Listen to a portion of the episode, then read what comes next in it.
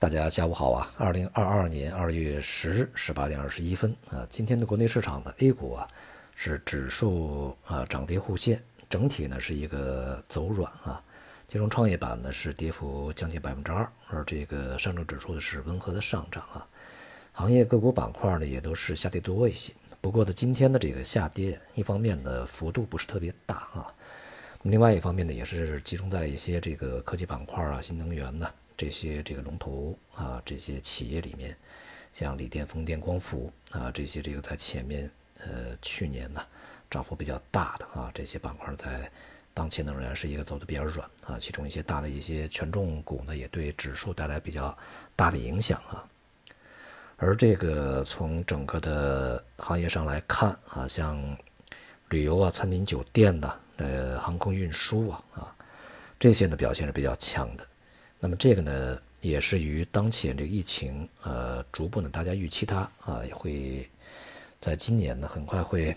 受控啊，各种疫苗、各种药啊，会让这个疫情呢变得不是那么严重啊。从这一点上来看呢，这个对于整个的疫情受损这些企业行业，在今年啊，实质的进入的一个恢复期，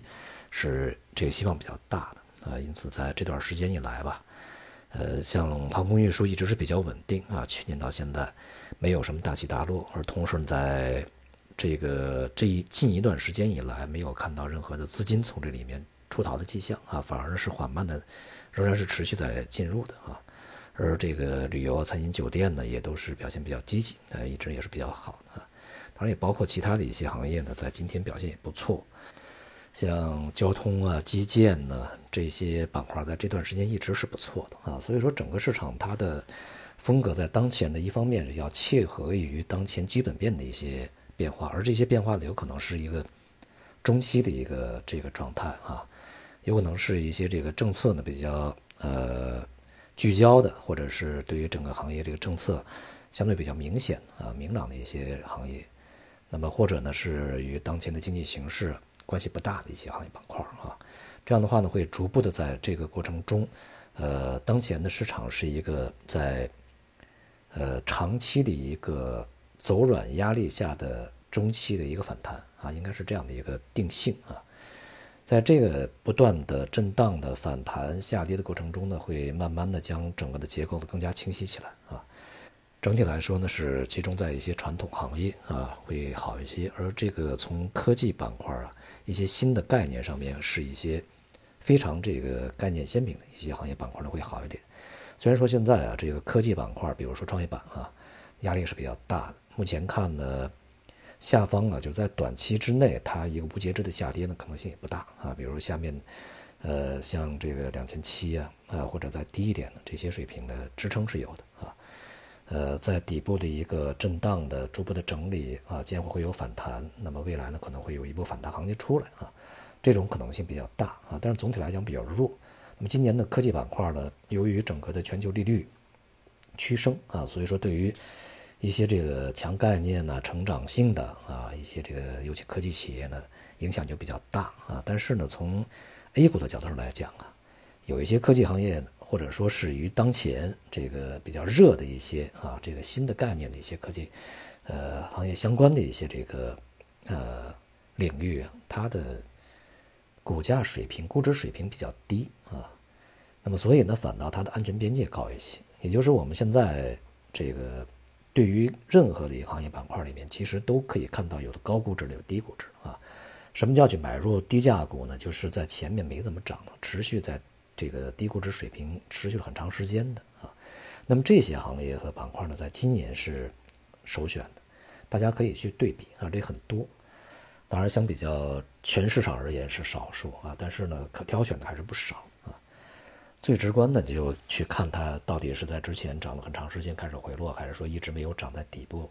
这个纠缠的整固的啊。这个其实相对比较直观一些，我们从价格水平对比啊，就可以能够看得出来。那么在今年呢，就是买入这些低价股啊，因为市场本身它的方向呢是倾向于下行啊，压力比较大。那么我们去买入高价股呢，可能会，即便啊，就是说它在未来呢，它这个成长性也好啊，它的预期也好，还是非常好的。但是正是因为它股价比较高，前面的资金的获利啊。